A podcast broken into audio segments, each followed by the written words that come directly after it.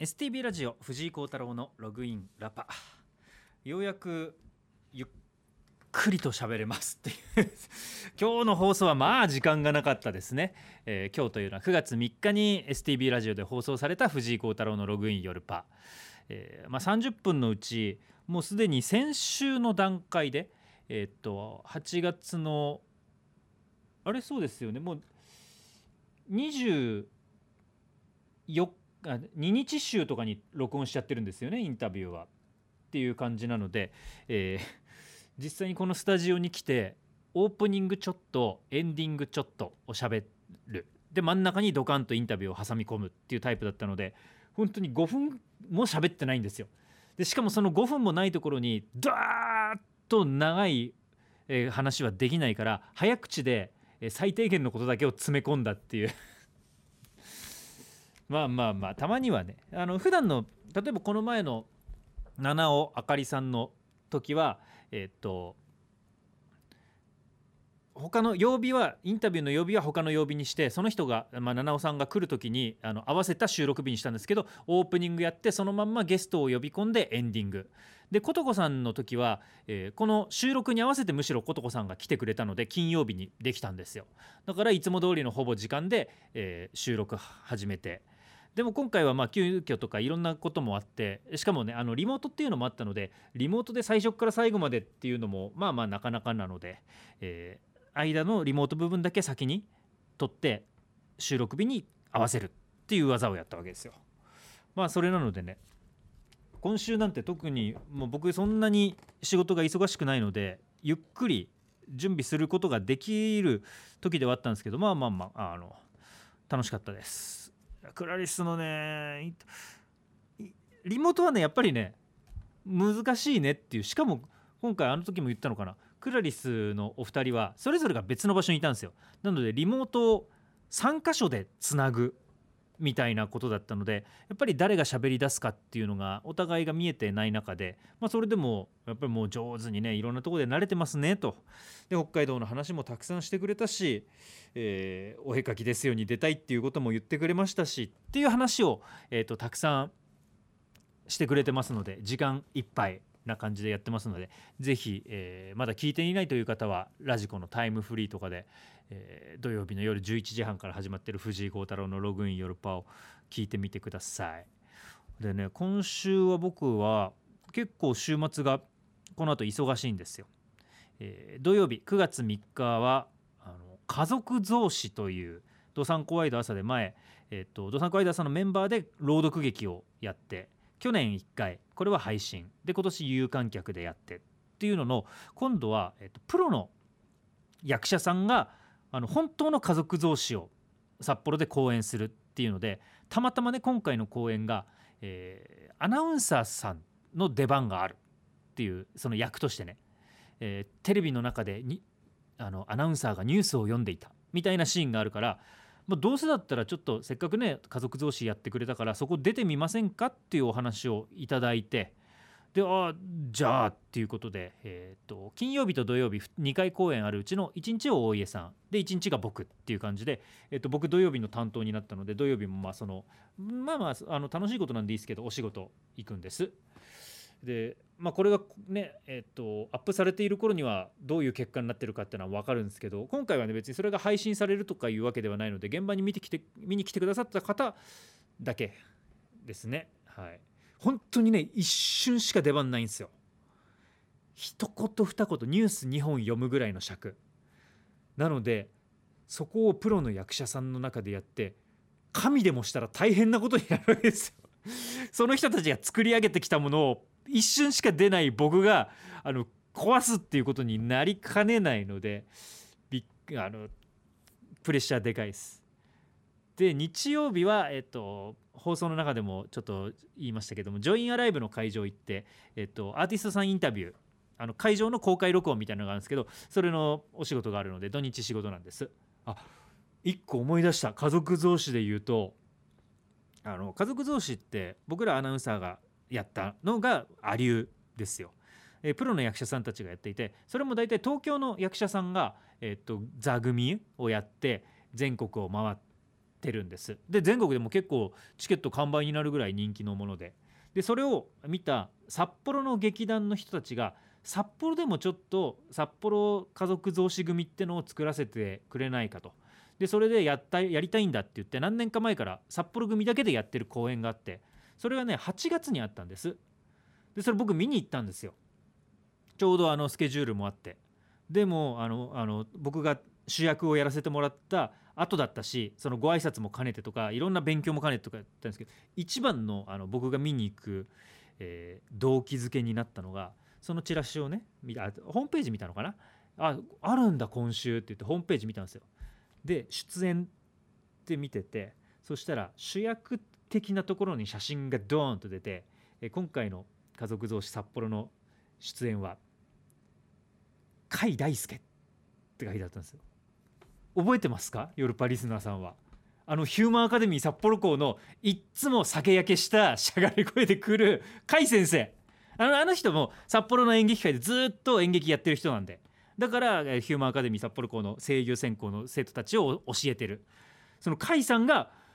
主役をやるっていうメンバーに入っててうわーマジかと思ってこれ今までずっと甲斐先生ちょっと今度演劇見に行きますねとか言いながらほらお化けと叉根は二度と出ないっていう のが世間のあのあの近いうちにやりましょうっていうのは絶対やらないっていうねまた今度やりましょうっていうのもやらないっていう風になりかけてたのでいやこれはもう見に行くっていうのはずっと言ってたし行こうと思って甲斐先生の演技をね見てきましたよ。まあちょっとここにいるのとは全くの別人でしたね。ちゃんといやすごい。あのそこで思ったのが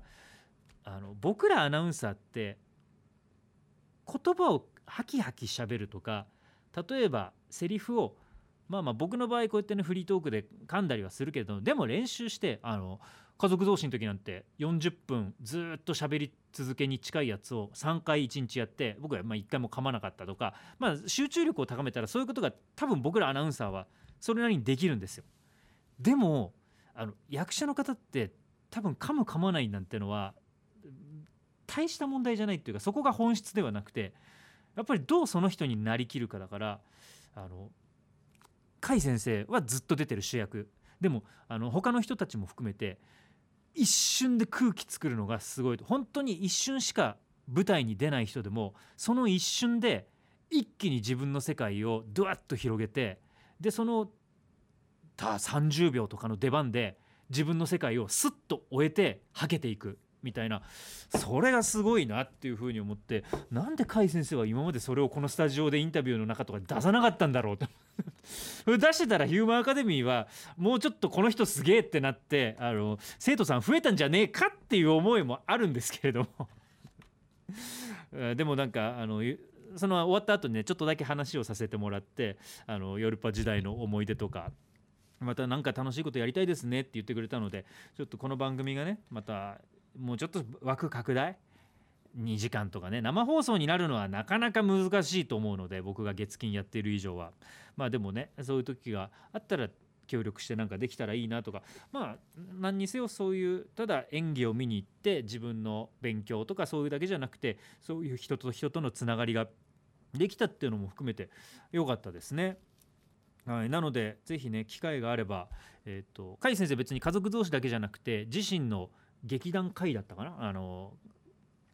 劇団を持っててそこでやったりもしてるのでそういうのも見に行ってもいいしと。でそれこそあの家族同士も年に何回もではないけれども結構1年に1回ずつぐらいはやってんじゃないのかな。札幌で公演があるのでねあの見に行ってみたら面白いと思いますよ。うん、っ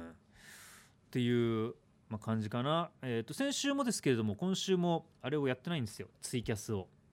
まあまああの今日もねスタジオの都合でねそんなに長いことここで喋ってられないっていうのがあるのでなかなか秋はほらざわざわし始めたじゃないですか。10月に向けて。ちょっと10月の話僕のところにはまだ来てないですよ。今週も言いますけれどもまだ来てない中まあなので多分スタジオもね結構込み込みなんです。なので今日もそんなにできないんですけれどもね。あと何かあったかな。クラリスの思い出はえっ、ー、とぜひ放送を聞いてほしい。っていうことですので、えっと、後日談というかねあのインタビューに入らなかったこととかもインタビュー分けに喋ってるので。あとなんだろうな。えっと来週来週はねそうだ来週末また僕ね2日とも仕事があるので結構あそっか、うん、俺24時間テレビ何にもしてねえから。そっかその分今働けってことなのか。24時間テレビで忙しかった人はまあちょっとねそれで落ち着いてえ、っとゆっくりしなさいってところなんだけどお前24時間テレビ何にもやってねえよなっていうことで多分9月の1週目2週目に仕事がポンポンと来てるんだと思うんですよ。まあ何もやんなかったっすね。僕結構家で見てた。うん。結構ねいい感じ。あれね。杉山先生の物語とかはもうなんか本当いろんな思いがあドラクエとそういう風に出会ったんだ最初別に作曲家杉山先生にドラクエの音楽を作ってくださいっていう依頼に行ったんじゃなくてゲーム好きの杉山先生がちょっとなんか他の囲碁のゲームだったかな？囲碁のゲームのアンケートかなんかで音楽をもうちょっとこうしてほしいみたいなあの昔よくあったファミコンのカセットに入ってたアンケートはがきに杉山先生が自分で普通に書いて送ったんですって。とそれをそれを送って編集部の人が気づいてこれあの杉山先生じゃないの？ってことになってたまたまその人たちがドラクエチームだったからちょっと行ってみようよっていうところから始まったとかね。なんかそれ杉山先生言ってた？え自分でアンケート書いたって話もしてましたっけ？